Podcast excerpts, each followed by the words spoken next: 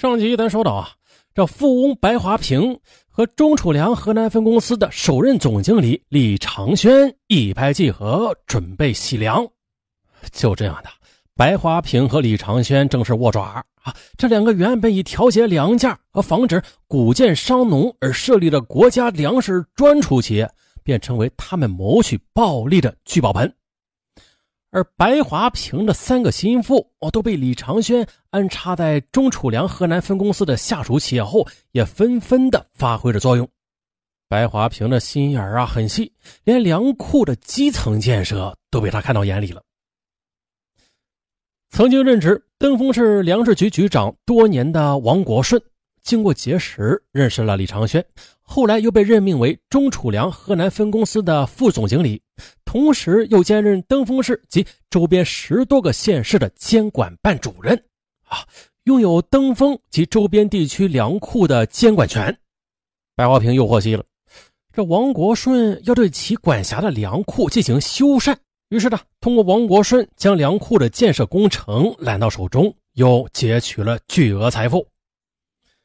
为了在中储粮河南分公司截取最大的财富，白华平又利用和李长轩的关系，卯足了劲儿。他故伎重演，先后又安排了多名心腹进入中储粮河南分公司，源源不断的获取着财富。可就在白华平在中储粮河南分公司赚得盆满钵满的时候，二零零九年十月的一天，一个熟悉的声音在召唤着白华平。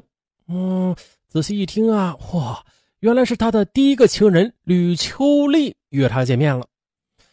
他的第一个情人吕秋丽帮白华平赚了不少钱之后啊，也利用积累下来的财富和经验，开了一家自己的公司，并且在粮食系统分包业务。虽然是小打小闹吧，但是也有了不菲的积蓄了。不过啊，吕秋丽的关系资源很快用尽了。这公司没有业务，那就无法正常运转呢。最后呢，吕秋丽又想到了白华平，希望能得到他的帮助啊，在钟楚良河南分公司分得一杯羹。对老情人白华平还是有感情的，也乐得帮吕秋丽一个人情，在钟楚良河南分公司帮吕秋丽寻找业务，合作赚钱。看着吕秋丽在钟楚良劫取财富，那白华平其他的心腹也纷纷找到白华平了，啊，说白了就是其他的情人啊也纷纷找到了白华平，希望也能像吕秋丽一样两边来赚钱。那段时间啊，这白华平身边是围绕着不少女人，挥之不散。在这种醉生梦死的生活中，白华平他有点飘飘然了，他觉得自己哎真的是当了皇帝，所以。为所欲为，经常呀，他会让两个情妇在床上同时服侍他，偶尔的，他还会带着情人到山上打野战。然而啊，就是白华平的这种放纵，哎，最终葬送了他。这事儿啊是这样的：二零一一年三月六日晚，白华平带着吕秋丽和另外一个叫宫崎新的情妇来到郊区的森林公园约会。晚上十点左右。喝了点红酒的白华平兴致高昂啊，当即呢和吕秋丽、宫崎新在他的宝马越野车里玩起了车震。哪知道啊，他们被四个劫匪给盯上了。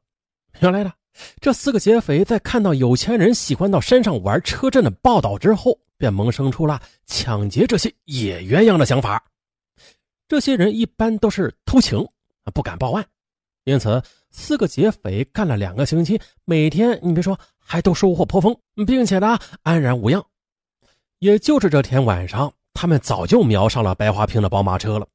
如今呢，见宝马车剧烈的晃动起来，嘿，劫匪知道啊时候到了，立即的上前呃将车围住，并且威胁赤身裸体的白华平拿出十万元，嗯，美其名曰消灾。可是白华平看到这劫匪是毛头小子，他根本就没有把他们放在眼里。见白华平不肯就范啊，一个劫匪气急败坏，便朝着白华平的肚子上嗯划了一刀。劫匪他本来是想吓唬一下白华平的，可哪知道啊，这晚上黑灯瞎火的，下刀没有轻重，竟然把水果刀一呃插进了白华平的肚皮里。哇！顿时那是鲜血直流。突发状况把劫匪吓住了，他们害怕惹出命案。落荒而逃了。而吕立秋和宫崎新也不知所措，只好报警，并且打了幺二零急救电话。白华平被送进医院抢救之后，脱离了生命危险。然而呢，警方在对案发现场进行勘查时，却发现了疑点重重。原来呢，警方在白华平遗留在宝马车上随身携带的公文包里，发现了大笔现金和资金往来的账本，里边涉及到一些高级官员。这下警方意识到问题严重了啊！立即将资料封存，并且对白华平进行秘密调查。此时的白华平，他万万也没有想到啊，因为疏忽啊，给自己带来了灭顶之灾。三天之后呢，警方对白华平进行了审讯，并且采用心理战术。他们告诉白华平说，之前已经审讯了吕秋丽和宫崎新啊，他们把什么都交代了。让白华平老老实实的交代自己的问题以及账本上涉及的官员的问题，否则将严惩。哎呀，白华平哪见过这种阵势啊？见大势已去，只好和盘托出了，由此便引爆了河南粮食系统的腐败窝案。其实啊。早在白华平案发之前呢，就已经有人向纪委举报河南省粮食局局长曹普生和中储粮河南分公司总经理李长轩的贪污腐败问题。啊，在河南省粮食局啊，甚至出现了十名员工联名写信状告曹普生的情况。然而呢，因为曹普生掩饰的很好啊，虽然相关部门派出过调查组对其进行调查啊，但是最后因为没有找到确凿的证据，啊，不了了之了。这也算是在无意中助长了他们的嚣张气焰，嗯，可是他们哪里想到啊，最终呢，他们会倒在白华平的手上。说白了啊，是栽到了车震手里啊，车震需谨慎。这下，纪委根据警方从白华平身上审讯出来的材料，对曹普生和李长轩展开了详细调查。啊，隐藏在河南粮食系统的两个大蛀虫，很快的被揪了出来。二零一一年五月，曹普生被纪委双规。六月二十三日，河南省政府发文免去曹普生河南省粮食局局长的职务。就这样，随着曹普生的落马，河南省粮食局多个与曹普生往来密切的干部也被纪委相继的约谈。很快的，在法律的严肃之下，十多个地方粮食局的一把手相继落马。河南省粮食局内部进行了大清洗的同时，中储粮河南分公司同样也是不得安宁，啊，多个部门相继的有多名官员落马。二零一一年十二月九日上午，中储粮河南分公司的总经理李长轩被纪委实施双规了。与此同时，白华平安插在相关部门的心腹嘛，也被一一清退，这天下粮仓暂时恢复了平静。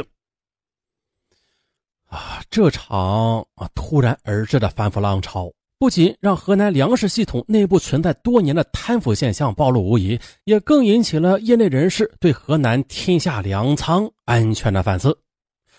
国务院发展研究中心农村经济研究部副部长谢阳，中国人民大学农业与农业发展学院的副院长郑丰田等专家表示，要解决河南粮食领域的腐败问题。关键点还在于改革粮食体制，改变一个系统或者部门独家专办粮食储备的局面。也正是因为权力过于集中，这才让曹普生和李长轩在当地啊为所欲为，让白华平找到空子啊，把天下粮仓搅的是乱七八糟、满目疮痍。接下来是官方消息。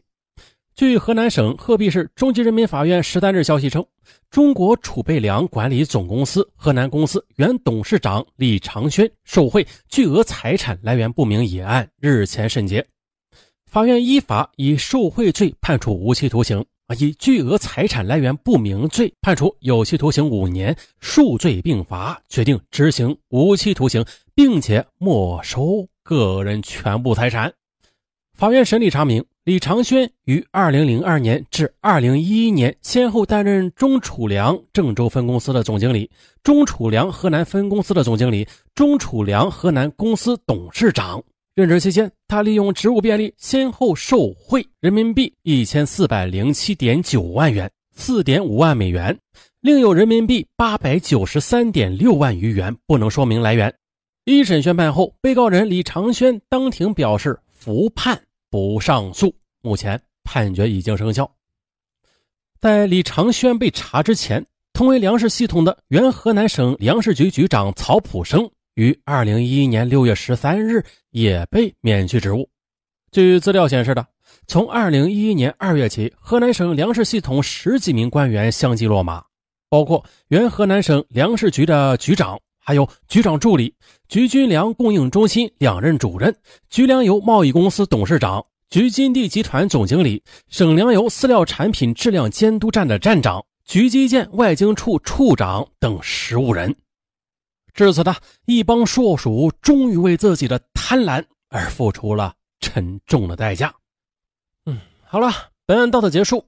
在节目的最后，上面再给另外一个专辑打一个广告，大家搜索“听上文说大案”，就会惊喜的发现，哎呦，上文还有一个大案专辑啊！对。搜听上文说大案，就会发现上文的大案纪实二。前段时间上文把那个大案纪实二停更过一段时间，但是现在又打开了，又开始更新了，并且呢又注入了新鲜的血液啊！对，里边啊还有很多的精品答案，欢迎各位听友前去收听，拜拜。